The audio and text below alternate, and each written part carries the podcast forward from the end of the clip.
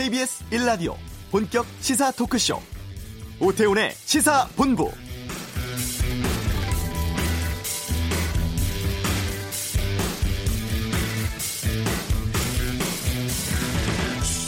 오늘 아침 주식시장 장을 열자마자 코스피가 급락하면서 1900선까지 무너졌었죠. 어제 코스닥 시장은 7%대 급락하면서 3년여 만에 사이드카가 발동되기도 했습니다. 한일 간의 경제 갈등 속에 미중 무역 분쟁 겹치면서 대내외 불확실성 커지고 있는 상황이고 여기에 미국 재무부가 중국을 환율 조작국으로 지정하면서 우리뿐 아니라 미국, 유럽, 일본 증시도 그야말로 패닉, 대혼돈 겪고 있습니다. 무역 전쟁 격화되는 와중에 미국이 환율 조작국 카드 꺼내면서 미중 간 전면전으로 확대될 경우에 글로벌 경제와 금융 시장에도 큰 파장 우려되고 있습니다. 조금 전 상황을 보면은 우리 증시 낙폭을 줄이고 있고 코스닥은 상승 전환하고 있습니다만 안심할 상황은 아닙니다. 오태훈의 시사본부 잠시 후 경제브리핑에서 현 주식시장 분석과 함께 세계 금융시장 전망 꼼꼼히 살펴보겠습니다. 일본의 백색 국가 제외에 대한 대응 체계 하나로 정부가 일본 여행 경보 확대하는 방안 고심하고 있습니다. 방사능에 대한 안전성 검증되지 않아서인데 후쿠시마 지역을 직접 취재한 프로듀서와 함께 일본 강, 방사능 문제 다루겠습니다. 2부 정치화투, 일본의 경제 도발에 대한 정부의 대응, 연이은 북한 발사체 발사 등에 대한 여야 의원들의 의견 듣겠습니다. KBS 라디오 오태훈의 시사본부 지금 시작합니다.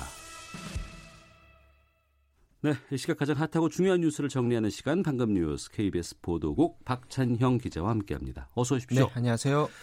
어, 노영민 비서실장이 우리나라도 일본을 화이트리스트 국가에서 빼겠다. 오늘 좀 강하게 발언을 했다고요? 네, 그렇습니다. 어, 노영민 비서실장이 국회 운영위원회 전체 회의에 출석을 해서 말한 건데요. 우리도 네. 일본을 화이트리스트 국가에서 제외해서 수출 관리를 강화하고 관광, 식품, 폐기물 이런 데서 우리 국민의 안전을 위한 조치를 강화할 계획이다 이렇게 얘기를 했는데 화이트리스트 배제는 사실 노 실장 이전에 지난 2일 정부에서 발표할 때 한번 네. 얘기를 했었던 적이 있는데 청와대까지 이제 공식 한 겁니다. 일본처럼 우리나라도 화이트리스트 수출 우대 국가를 관리해 오고 있는데 일본이 27개 나라 관리해 왔었는데 우리나라는 29개 나라를 관리해 왔었고요. 아. 아시아에서 우리나라는 일본만을 우대 국가에 포함시켜 왔었는데 예. 우리는 이제 가군 나군으로 해서 가군에 일본을 포함시켜 왔었는데 가에서 빼고 다군을 신설해서 일본을 거기다 넣기로 했습니다. 노 실장은 다양한 외교적 노력을 해왔는데 일본 정부가 끝내 받아들이지 않았고 상황 악화의 책임이 일본에 있는 만큼 앞으로 일어나게 될 외교적, 안보적, 경제적 책임은 모두 일본 정부에 있다. 이렇게 강하게 비판했습니다. 네. 앞서서 그 노영민 실장이 관광 식품 폐기물에서 우리 국민의 안전을 강화하는 조치를 하겠다 이렇게 말씀하셨잖아요. 네. 관광은 뭐 일본 관광할 때 이제 뭐 방사능 관련해서 여러 가지 안전 강화인 것 같고 식품하고 폐기물은 어떤 거예요 구체적으로?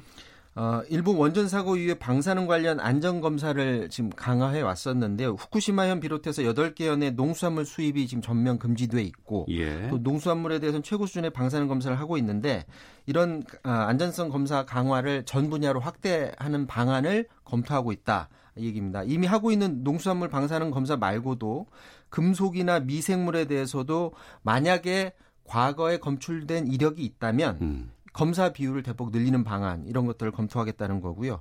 유통 경로가 명확하지 않아서 방사능 오염 가능성이 끊임없이 제기돼 왔었던 게 일본산 폐기물 이거거든요. 근데 이것에 대해서도 검사가 강화될 가능성이 높습니다. 특히 국내 시멘트 회사들이 부원료로 어, 석탄재 폐기물을 일본에서 수입해서 써 왔었습니다. 네. 그러니까 뭐냐면 시멘트 만들 때 아, 일본의 그 화력 발전소에서도 석탄이 굉장히 많이 나오는데 이거를 그 동안에는 땅에 묻어서 그 폐기물을 처리해 오던 걸 우리나라가 수입하니까 음. 좋다고 이제 우리나라에 일본에서는 수출을 해 왔었던 거죠. 근데 이 검사를 그 동안에는 어, 업체들이 자체적으로 해 왔었던 건데 네. 정부에서 우리가 하겠다. 그래서 어. 이런 부분에 대해서 검사를 강화하겠다는 그런 방안을 거론하고 있는 건데 민주당의 유승희 의원이 어, 관세청 자료를 분석해서 자료를 공개를 했는데 2009년부터 올해 상반기까지 석탄재 폐기물 수입량이 1,182만 7천 톤 가량 됐다고 하는데 네. 이 가운데 일본산이 얼마냐면 1,182만 6천 톤. 그러니까 99.9%가 거의 대부분이 다 일본산 아, 석탄재가 수입돼 왔었던 겁니다. 이것 말고도 일본에서 수입해서 쓰는 폐플라스틱이나 폐고철에 대해서도 정부가 직접 방사능 검사를 하는 방안을 검토하고 있고요. 또 공산품 검사도 검사 표본을 기존보다 두 배 이상 늘리는 방안을 정부가 검토하고 있습니다. 네. 그리고 오늘 새벽에 북한이 또 단거리 탄을 발사했어요. 네. 탄도 미사일을. 네, 그렇습니다. 오늘 새벽 아, 황해남도에서 동해를 향해서 단거리 탄도 미사일로 추정되는 발사체가 발사가 됐는데 이유는 어제 시작된 한미 군사 연습 때문에 여기에 반발해서 또 어, 발사를 했습니다. 오늘 새벽 5시 24분, 5시 36분 두 차례에 걸쳐서 어, 발사체를 발사했고요. 합참은 이번에 발사한 미사일의 고도가 한 37km, 비행거리가 450km, 최대 속도가 마하 6.9라고 밝혔는데 마하 6.9가 어느 정도냐면 마하가 음속으로 해서 어, 초속 331m. 쉽게 말하면 어, 스텔스 전투기가 우리나라가 이번에 미국에서 굉장히 많이 수입을 하는데 여기에 대해서 지금 북한이 굉장히 반발하고 있거든요. 굉장히 네. 치명적인 무기로 작동을 할 수가 있는데 스텔스 전투기가 마하 1.6이니까 어. 스텔스 전투기 4배가 넘는 굉장히 빠른 속도의 에, 단거리 미, 어, 탄도미사일 발사체입니다. 아, 또 거리상으로만 봐도 어, 지난번에 북한이 그 신형 방사포라고 주장했던 것과 비교해 보면 네. 그, 때보다 그때는 300km 이내였는데 굉장히 멀리 날아가 기 때문에 미사일일 가능성이 높다 이렇게 보고 있고요.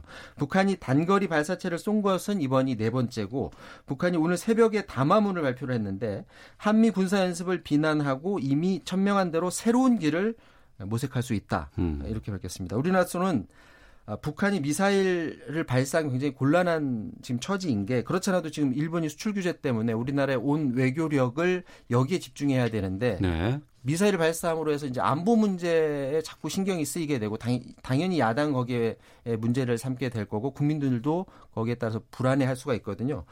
실제로 오늘 한국당 나, 나경원 원내대표도 이렇게 말했습니다. 모래 속에 머리를 박은 타조같이 어리석은 모습이다.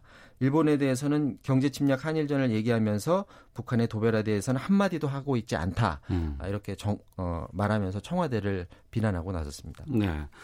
이번 지난 금요일 추경 예산 통과할 때 그 노후 고시원에 스프링클러 설치하기 위한 예산이 포함돼서 화재 위험을 덜 수 있게 됐다. 이 소식 있네요. 그 추경 예산안에 그 노후 고시원 스프링클러 설치 예산 70억 7천만 원이 포함이 돼서 그 원안 그대로 통과가 됐습니다. 네. 이게 굉장히 시급한 예산인데 이것이 통과된 것만 보더라도 위험성은 일단은 덜 수 있게 된 것은 장점이라고 볼 수가 있고요. 이게 뭐냐면 2009년 7월에 다중이용업소의 안전관리 특별법이 개정이 됐었거든요. 그게 뭐냐면 고시원에서 이제 불이 났다면 대형 인명 참사가 벌어지니까 네. 고시원에 이제 초기에 불을 진화할 수 있도록 스프링클러를 의무화하자라는 건데 이 공교롭게도 법 제정 당시 이후에 허가받은 고시원에만 적용이 됐고 그러니까 새로운 건물에만 된다 이거죠. 그렇죠. 그 전에 설치된 게 굉장히 많은데 음. 그 전에 만들어진 고시원은 법에서 예외 조항으로 돼 있었거든요. 그래서 어, 근데 그 정확히 그 고시원 숫자를 놓고 정부가 파악하는 숫자하고 연구기관들이 파악하는 숫자가 조금씩 다르긴 합니다. 근데 올해도 몇 차례 작은 그 고시원 화재가 있었는데 네. 대부분이 스프링클러 설치 의무화에서 제외됐던 오래된 고시원으로 음. 나타났었거든요. 아, 그렇다면 이게 스프링클러 없는 노후 고시원이 얼마나 되느냐. 한국도시연구소가 지난해 말에 이걸 조사를 했었습니다. 그랬더니 네. 스프링클러가 없는 고시원이 전국적으로 한 3,400개, 굉장히 많이 그렇게 많아요. 네, 그렇게 아, 스프링클러가 없이 화재 위험을 안고서 고시원을 운영을 하고 있었고요. 또 LH 토지주택 연구원도 최근에 연구 논문을 냈는데 여기서 봤더니 2000년 이전에 건축된 고시원 건물이 5,000개 이상이 되는 것으로 조사가 됐습니다. 물론 음. 그 고시원 중에 몇 개가 문을 닫았는지는 정확히는 알 수는 없는 상황이고요. 반면에 정부가 이번에 예산안 통과하면서 어, 스프링클러 달겠다라는 고시원이 1,800개니까 그 격차가 굉장히 큽니다. 네. 정부는 이게 거의 대부분이라고 말하고 있지만 앞서 말씀드렸다시피 연구기관들은 정부의 통계가 정확하지 않다라고 하는 거고 근데 무엇보다도 예를 들어서 LH 토지주택연구원 진미윤 연구위원하고 제가 어제 통화를 해봤는데 이런 얘기를 하더라고요.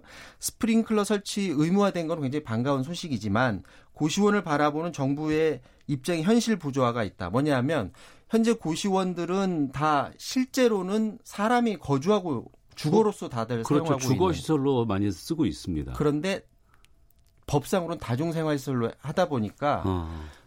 그 보는 시각이 서로 다르다 보니까 집으로 생각해서 하면 더 엄격하게 관리해야 되고 만약에 처벌을 하더라도 고시원 업주만 처벌하는 게 아니라 건물주까지도 커버, 어, 처벌할 수 있도록 좀 더 강력하게 정책을 펴야 된다 이런 얘기를 하더라고요. 알겠습니다. 자 박찬영 기자와 함께했습니다. 고맙습니다. 자 이어서 교통 상황 살펴보겠습니다. 교통정보센터의 박소영 리포터입니다. 폭염에 차량 고장이 많고요. 차량에 화재가 나는 사고도 자주 발생하고 있습니다. 서울 외곽고속도로 일산에서 판교 쪽으로 청계 요금소에 서 있던 차량 고장의 여파로 하기 분기점부터 밀리고 있고요. 서해안고속도로 서울 쪽으로 조남 분기점에서 진출하는 구간에서도 소형 화물차가 고장으로 서 있습니다. 남해고속도로 부산 쪽으로는 하동 부근 1, 2차로에 낙하물이 있어서 2km 구간에서 정체가 되고 있고요. 이후로 창원 1터널 안에서는 사고가 있었는데요. 이 처리 작업은 끝났지만 출연 분기점부터 정체가 여전합니다. 간선도로에서는 올림픽대로 공항 쪽으로 한남 부근에서 화물차에 화재가 나는 사고가 발생했습니다. 지금 1차로가 막혀 있어서 뒤로 정체가 심하고요. 반대 잠실 쪽으로는 여의 상류 부근 3차로에서 사고가 발생해 여의 하류부터 밀리고 있습니다. 강변북로 일산 쪽으로 반포 부근에서 있었던 작업 여파로 동호대교 지나서부터 정체가 되고 있고 반대 구리 쪽으로는 성산에서 반포까지 밀립니다. KBS 교통정보센터였습니다.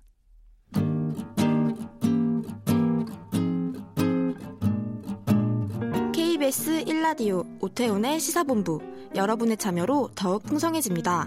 방송에 참여하고 싶으신 분은 문자 9730번으로 의견 보내주세요.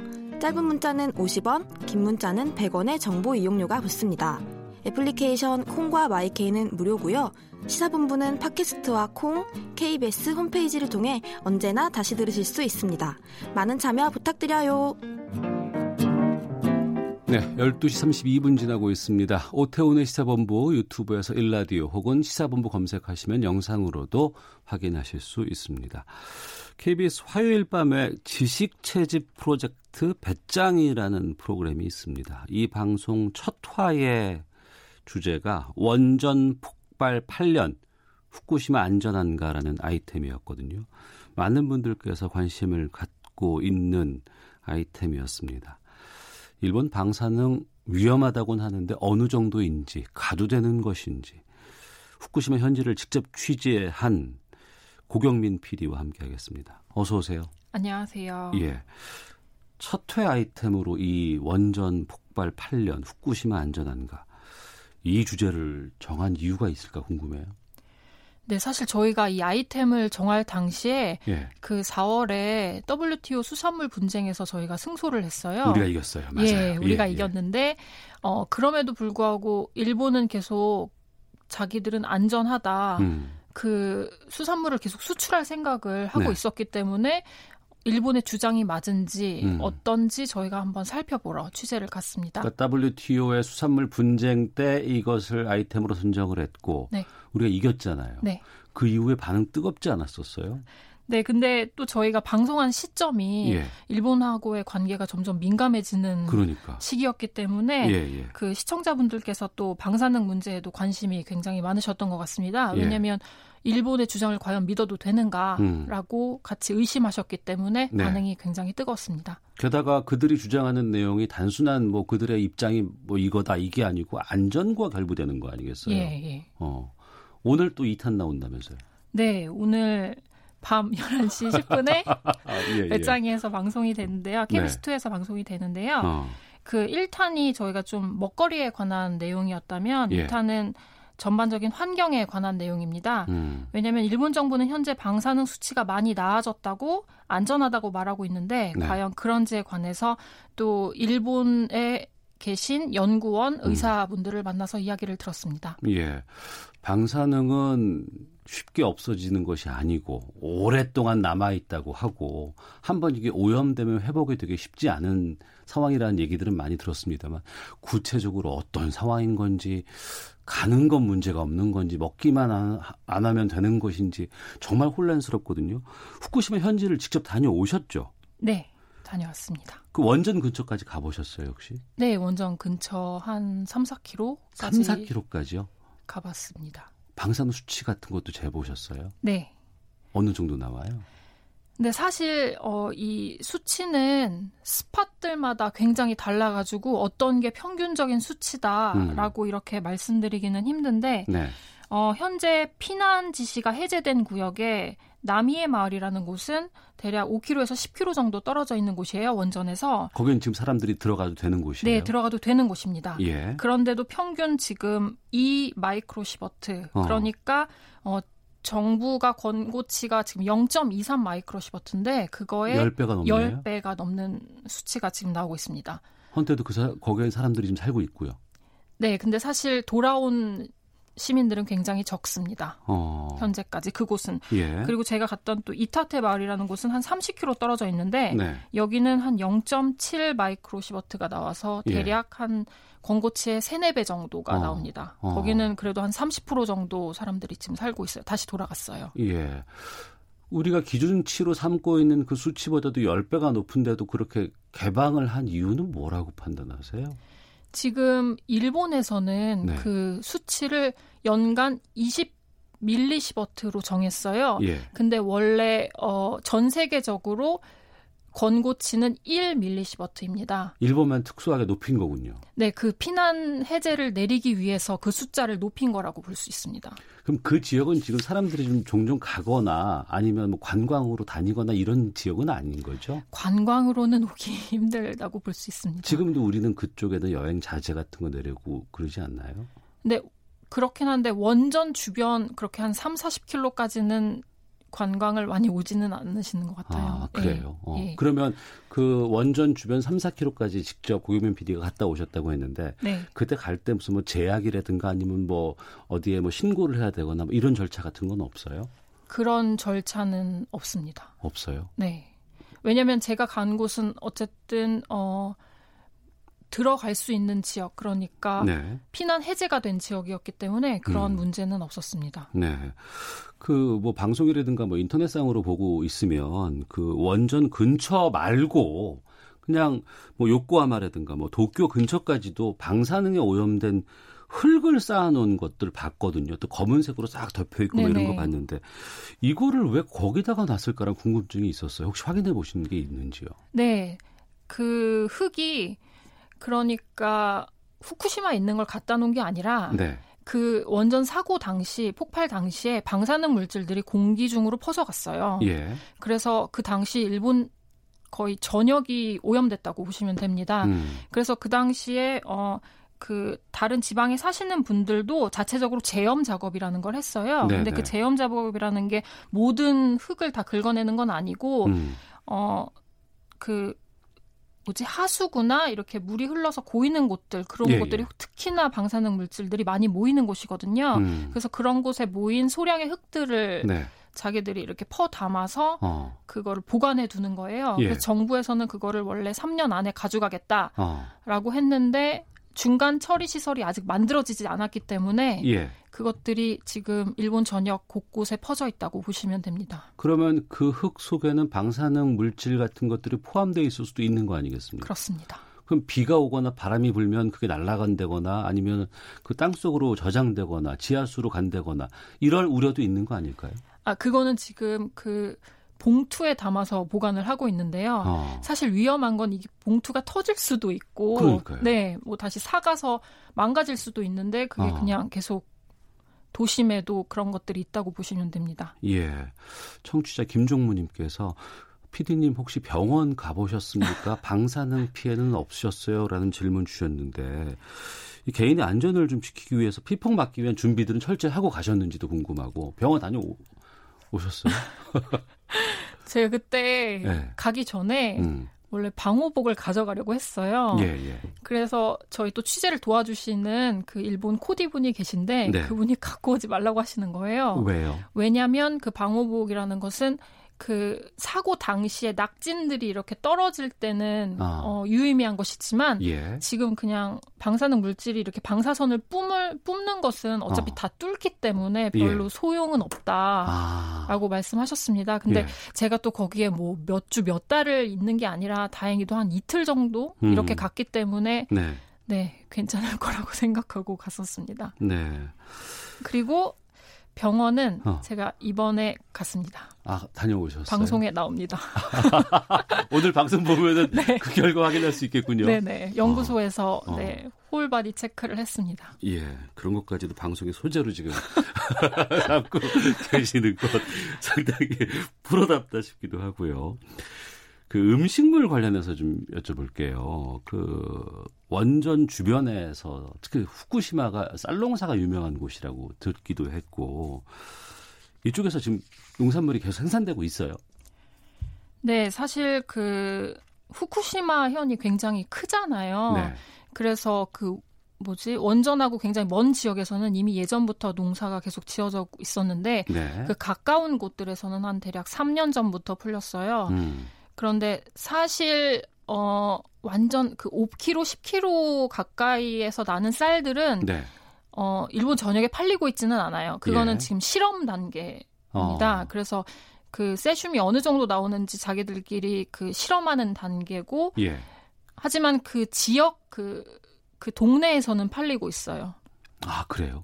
네, 그러니까 실험으로 해서 자기들끼리 이게 수치가 안 나온다 어. 하면은 네, 동네에서는 팔리고 있습니다. 하지만 이게 전역으로 가지는 않아요. 예. 그러면 그, 그 원전 주변 말고도 후쿠시마 현에서 네. 나오는 네. 쌀 같은 것들은 일본 전역에서 팔리고 있어요? 네, 일본 전역에서 팔리고 있습니다. 그거는 방사능 같은 거 다 재보고 파는 건가요? 네, 재보고 일본 정부에서 기준치를 넘지 않기 때문에 음. 안전하다고 음. 하고 팔고 있습니다. 네. 하지만 저는 후쿠시마산이라고 하면 왠지 좀 꺼려지거든요. 음. 근데 그런 게 그 일본에서는 뭐 후쿠시마 산이라고 해서 어 제약이 있다거나 이런 게 지금 전혀 없는 상황 아니겠습니까? 네, 지금 일본 정부는 어. 후쿠시마 부흥이라는 이름 아래 예. 어그 후쿠시마현을 다시 살리려고 노력하고 있어요. 음. 왜냐면은 어 지금 올림픽도 앞두고 있고 네. 또 후쿠시마현은 말씀하신 대로 예전에 곡창지대였기 때문에 그 땅을 버릴 수가 없거든요. 음. 그래서 지금 재건하기 위해서 엄청난 예산을 투입해서 네. 노력을 하고 있는데 지금 사실 이거에 대한 의견이 분분해요. 어. 왜냐하면 체르노빌은 네. 아직도 30킬로 안에는 사람들이 들어갈 수 없어요. 예. 굉장히 제한적으로 사람들이 들어가도록 하고 있는데 체르노빌은 80년대에 예. 터진 것이고 네. 후쿠시마는 2010년 지난 상황인데. 네. 그런데도 체르노빌은 지금 현재도 30킬로까지는 제한적으로 들어갈 수 있지만 예. 네. 후쿠시마는 원전 한 3, 4킬로까지 제한 없이 들어갈 수 있습니다. 그리고 쌀도 생산되고 있고 네. 후쿠시마 부흥이라는 이름으로 농산물까지도 지금 자유롭게 판매가 되고 있는 상황이고 네, 그렇습니다. 공산품들도 있, 있지 않겠습니까? 공장 같은 것들. 네, 후쿠시마 제조 공장들에서 나오는 그런 공산품들이 현재 팔리고 있고요. 예. 그리고 작년에 우리나라에 뭐 사케다 뭐다 해가지고 그런 것들이 들어온 게 문제가 됐었는데 사실 문, 또 이게 저희가 함부로 제소를 할 수 없는 이유는 어. 자유무역 협정의 조항에는 네, 네 공산품에는 어, 원산지를 국가만 표기하게 돼 있습니다. 음. 그래서 이게 약간 저희가 좀 조심해야 될 음. 부분이라고 볼 수 있습니다. 그 방금 말씀해 주셨던 그 도쿄 올림픽이 이제 1년도 채 남질 않았습니다. 우리 선수들이 가서 기량을 뽐내야 될 시기이기도 하고.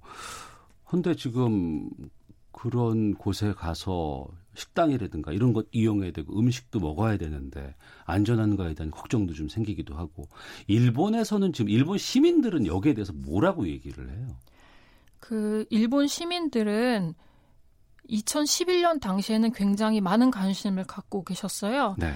그 당시에는 어 자기들이 기금을 마련해서 시민단체를 후원하기도 하고 계속 그 음식물들을 자신들이 직접 방사능을 재기도 하고 굉장히 많은 관심을 갖고 계셨는데 네. 이게 한 3개월 정도가 지나니까 음. 관심들이 많이 떨어지셨어요. 네. 그래가 그리고 지금 현재 일본의 언론도 통제가 되고 있고 음. 또 정부의 수치를 사람들이 현재 믿고 있어요. 그래서 네.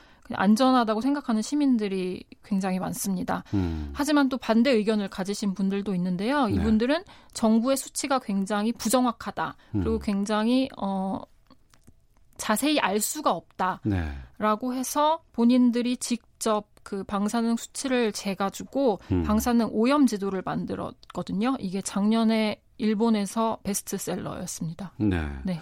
최근 게다가 지금 일본 불매 운동 벌어지면서 우리나라 사람들이 이제 일본에 대한 뭐 관광 가지 않는 운동들도 펼쳐지고 있고 또 최근에는 정부 차원에서도 좀 여러 가지 여행 자제 같은 것들도 좀 고민하고 있다고 합니다. 불가피하게 또 일본에 갈 수밖에 없는 또 분들도 계시기도 하고 뭐 조심해야 돼요? 어, 현재 어쨌든 8년이 지났기 때문에 8년 전보다 수치가 낮아진 것은 사실입니다. 네. 하지만 후쿠시마 삼림 지역은 음. 특히나 아직 굉장히 위험해요. 예. 그래서 후쿠시마 산에는 절대 가시면 안 되고요. 어. 그리고 또 거기서 나온 어, 산나물이라던가 버섯이라던가 네. 이런 것들은 아직 기준치를 훨씬 초과하고 있기 때문에 이런 음. 것들을 조심하셔야 됩니다. 알겠습니다. K751땡땡님께서 일본 방사능 기준 다른 나라보다 높습니다. 말씀하신 것처럼 안전하다는 일본 정보 발표 믿을 수 없습니다. 있습니다. 정영조님, 일본 공상품 전부 방사능 검사를 해야겠네요. 라는 의견 주셨는데, 오늘 후속 방송 몇 시에 있다고요? 11시 10분 KBS2입니다. ETV예요? 네, ETV요. 어. 좀 자세히 좀 꼼꼼하게 또 얼마나 수치가 나오셨는지 병원 간 결과 같은 것도 좀 확인해 보도록 하겠습니다. 제가 웃으면서 말씀드렸습니다만 참 힘든 걸음 해주셔서 감사하고요. 예, 또 방송 잘 보도록 하겠습니다. 네, 꼭 봐주세요. 네. 감사합니다. 네. 지식 채집 프로젝트 배짱이의 고경민 PD와 함께했습니다. 고맙습니다. 감사합니다. 헤드라인 뉴스입니다. 더불어민주당 일본 경제침략대책특별위원회는 방사성 물질 검출 등으로 국민 안전을 위협할 수 있는 일본 지역으로의 여행 규제 조치 필요성을 정부 측에 전달했다고 밝혔습니다. 대통령 비서실장은 일본 정부와의 강제징용 배상 협상 과정에 피해자의 수용 여부를 중심에 뒀다고 밝혔습니다. 노 실장은 국회 운영위에서 또 한일 군사정보 보호협정 파기 가능성과 관련해 국익 관점에서 종합적으로 판단해야 한다고 말했습니다. 자유한국당 황교안 대표는 문재인 대통령이 일본의 경제 보복에 대한 극복 방안으로 남북 경제 협력을 제시한 데 대해 어떻게 미사일을 쏘는 사람들과 경협을 한다는 말이냐 대통령이 현실성 없는 환상에 빠져 있다고 비판했습니다. 일본의 수출 규제 피해를 본 대기업이 수입이 막힌 소재와 부품을 계열사에서 조달하는 경우 일감 몰아주기 규제 대상에서 제외됩니다. 정부가 미국이 중국을 환율 조작국으로 지정한 것에 대해 금융 외환시장 불안이 확대될 것으로 보고 필요하면 과감한 조치를 취하겠다고 밝혔습니다. 지금까지 헤드라인 뉴스 정한나였습니다.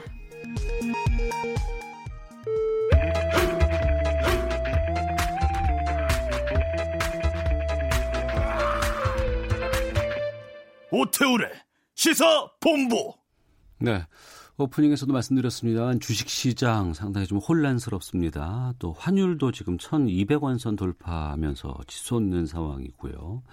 금융시장 불안 상당히 좀 커지는 것이 아닐까 걱정스러운데 경제브리핑 참 좋은 경제연구소 이인철 소장과 함께 이야기 나눠보겠습니다. 어서 오세요. 네, 안녕하세요. 예.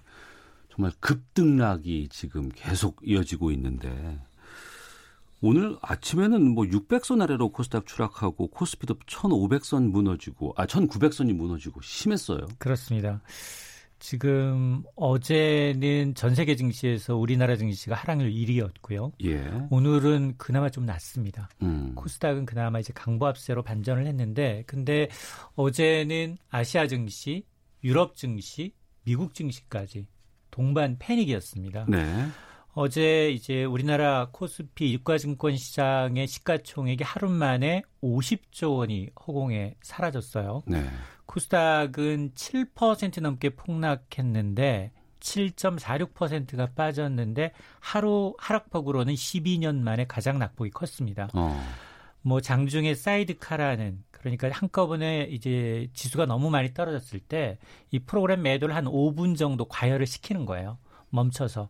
이 투매는 좀 진정시키자라는 제도, 이 사이드카가 이제 3년 만에 발동되기도 했는데 유가증권 시장도 2.56% 떨어졌습니다. 하루 만에 2,000선 붕괴되더니 오늘은 장중 1,900선마저 무너졌어요. 예. 자, 이러다 보니까 이게 지금 매수 주체가 없다는 거예요. 음. 이렇게 사실 공포가 공포를 낳거든요. 투매가 투매를 낳는데 아마 제가 누누이 말씀드립니다만 우리 증시는 그동안 다른 세계 증시가 상승할 때 못 상승했어요. 네. 그러다 보니까 지금 그 박스피라고 하는 하단 언저리에 있습니다. 음. 저점을 1900, 고점을 2200인데 네. 지금 1900선 왔다 갔다 하고 있거든요. 예. 그러다 보니까 일부 이제 연기금들이 음. 자동적으로 이제 매수해야 되는 부분들이 있어요. 그러다 보니까 일부는 플러스로 돌아서거나 아니면 이제 좀 지지선 하락을 좀 방어하는 양상입니다. 예. 이게 이제 일본의 수출 규제 영향이 우리는 좀 심각한 것 같기도 하고 하지만 지금 말씀하신 것처럼 다른 나라에서도 지금 음. 증시 폭락이 이루어지고 있는데 맞습니다.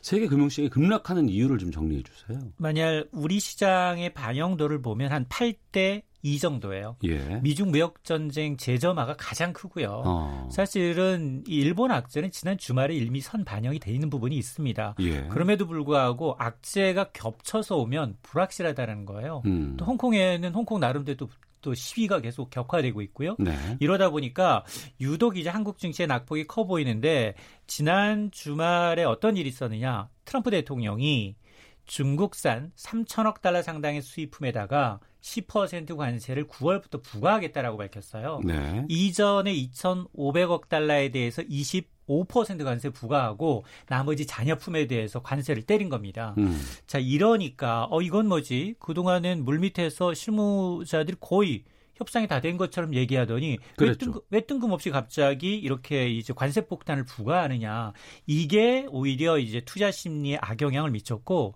특히나 이제 코스닥 시장이 우리가 이제 7% 넘게 어제 떨어진 이유에는 내부적인 요인도 있었습니다. 음. 이 신라젠이라는 바이오 기업이 있어요. 네네. 이 바이오 기업의 면역 항암제 임산이 임상 실험이 좀 중단됐거든요. 이러다 보니까 이제 코스닥은 개인 비중도 높은데 바이오 비중이 워낙에 높습니다. 어. 바이오주들이 굉장히 낙폭 이 커지니까 예. 이제 급락을 좀 예, 주도하는 양상이었습니다. 음. 환율도 지금 급등하고 있죠. 환율이 가장 걱정이에요. 네. 주식 시장 빠진 건 어느 정도 이제 커버가 됩니다. 예. 근데 환율은 개입하기가 쉽지가 않아요. 어. 지금 사실은 어제 오늘 외환 시장에서 개입을 하고 있는 것으로 보입니다. 아, 지금 이제 원 달러 환율이 어제 하루 만에 17원 이상 뛰었어요. 예. 굉장히 큰 폭이거든요.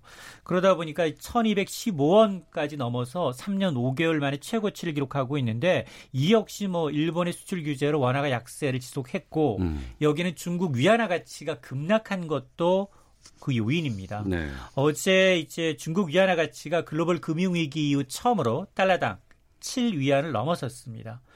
아, 미국이 이제 추가 관세 보복을 하니까 중국의 대응은 뭐냐? 아, 그러면 위안화 절하로 맞대응하자는 겁니다. 네. 이러다 보니까 이게 무슨 얘기냐? 아, 그동안은 사실 미국과 중국이 무역 전쟁을 하더니 음. 갑자기 통화 정책, 환율 전쟁으로 번지고 있다라는 거예요. 네. 문제는 뭐냐?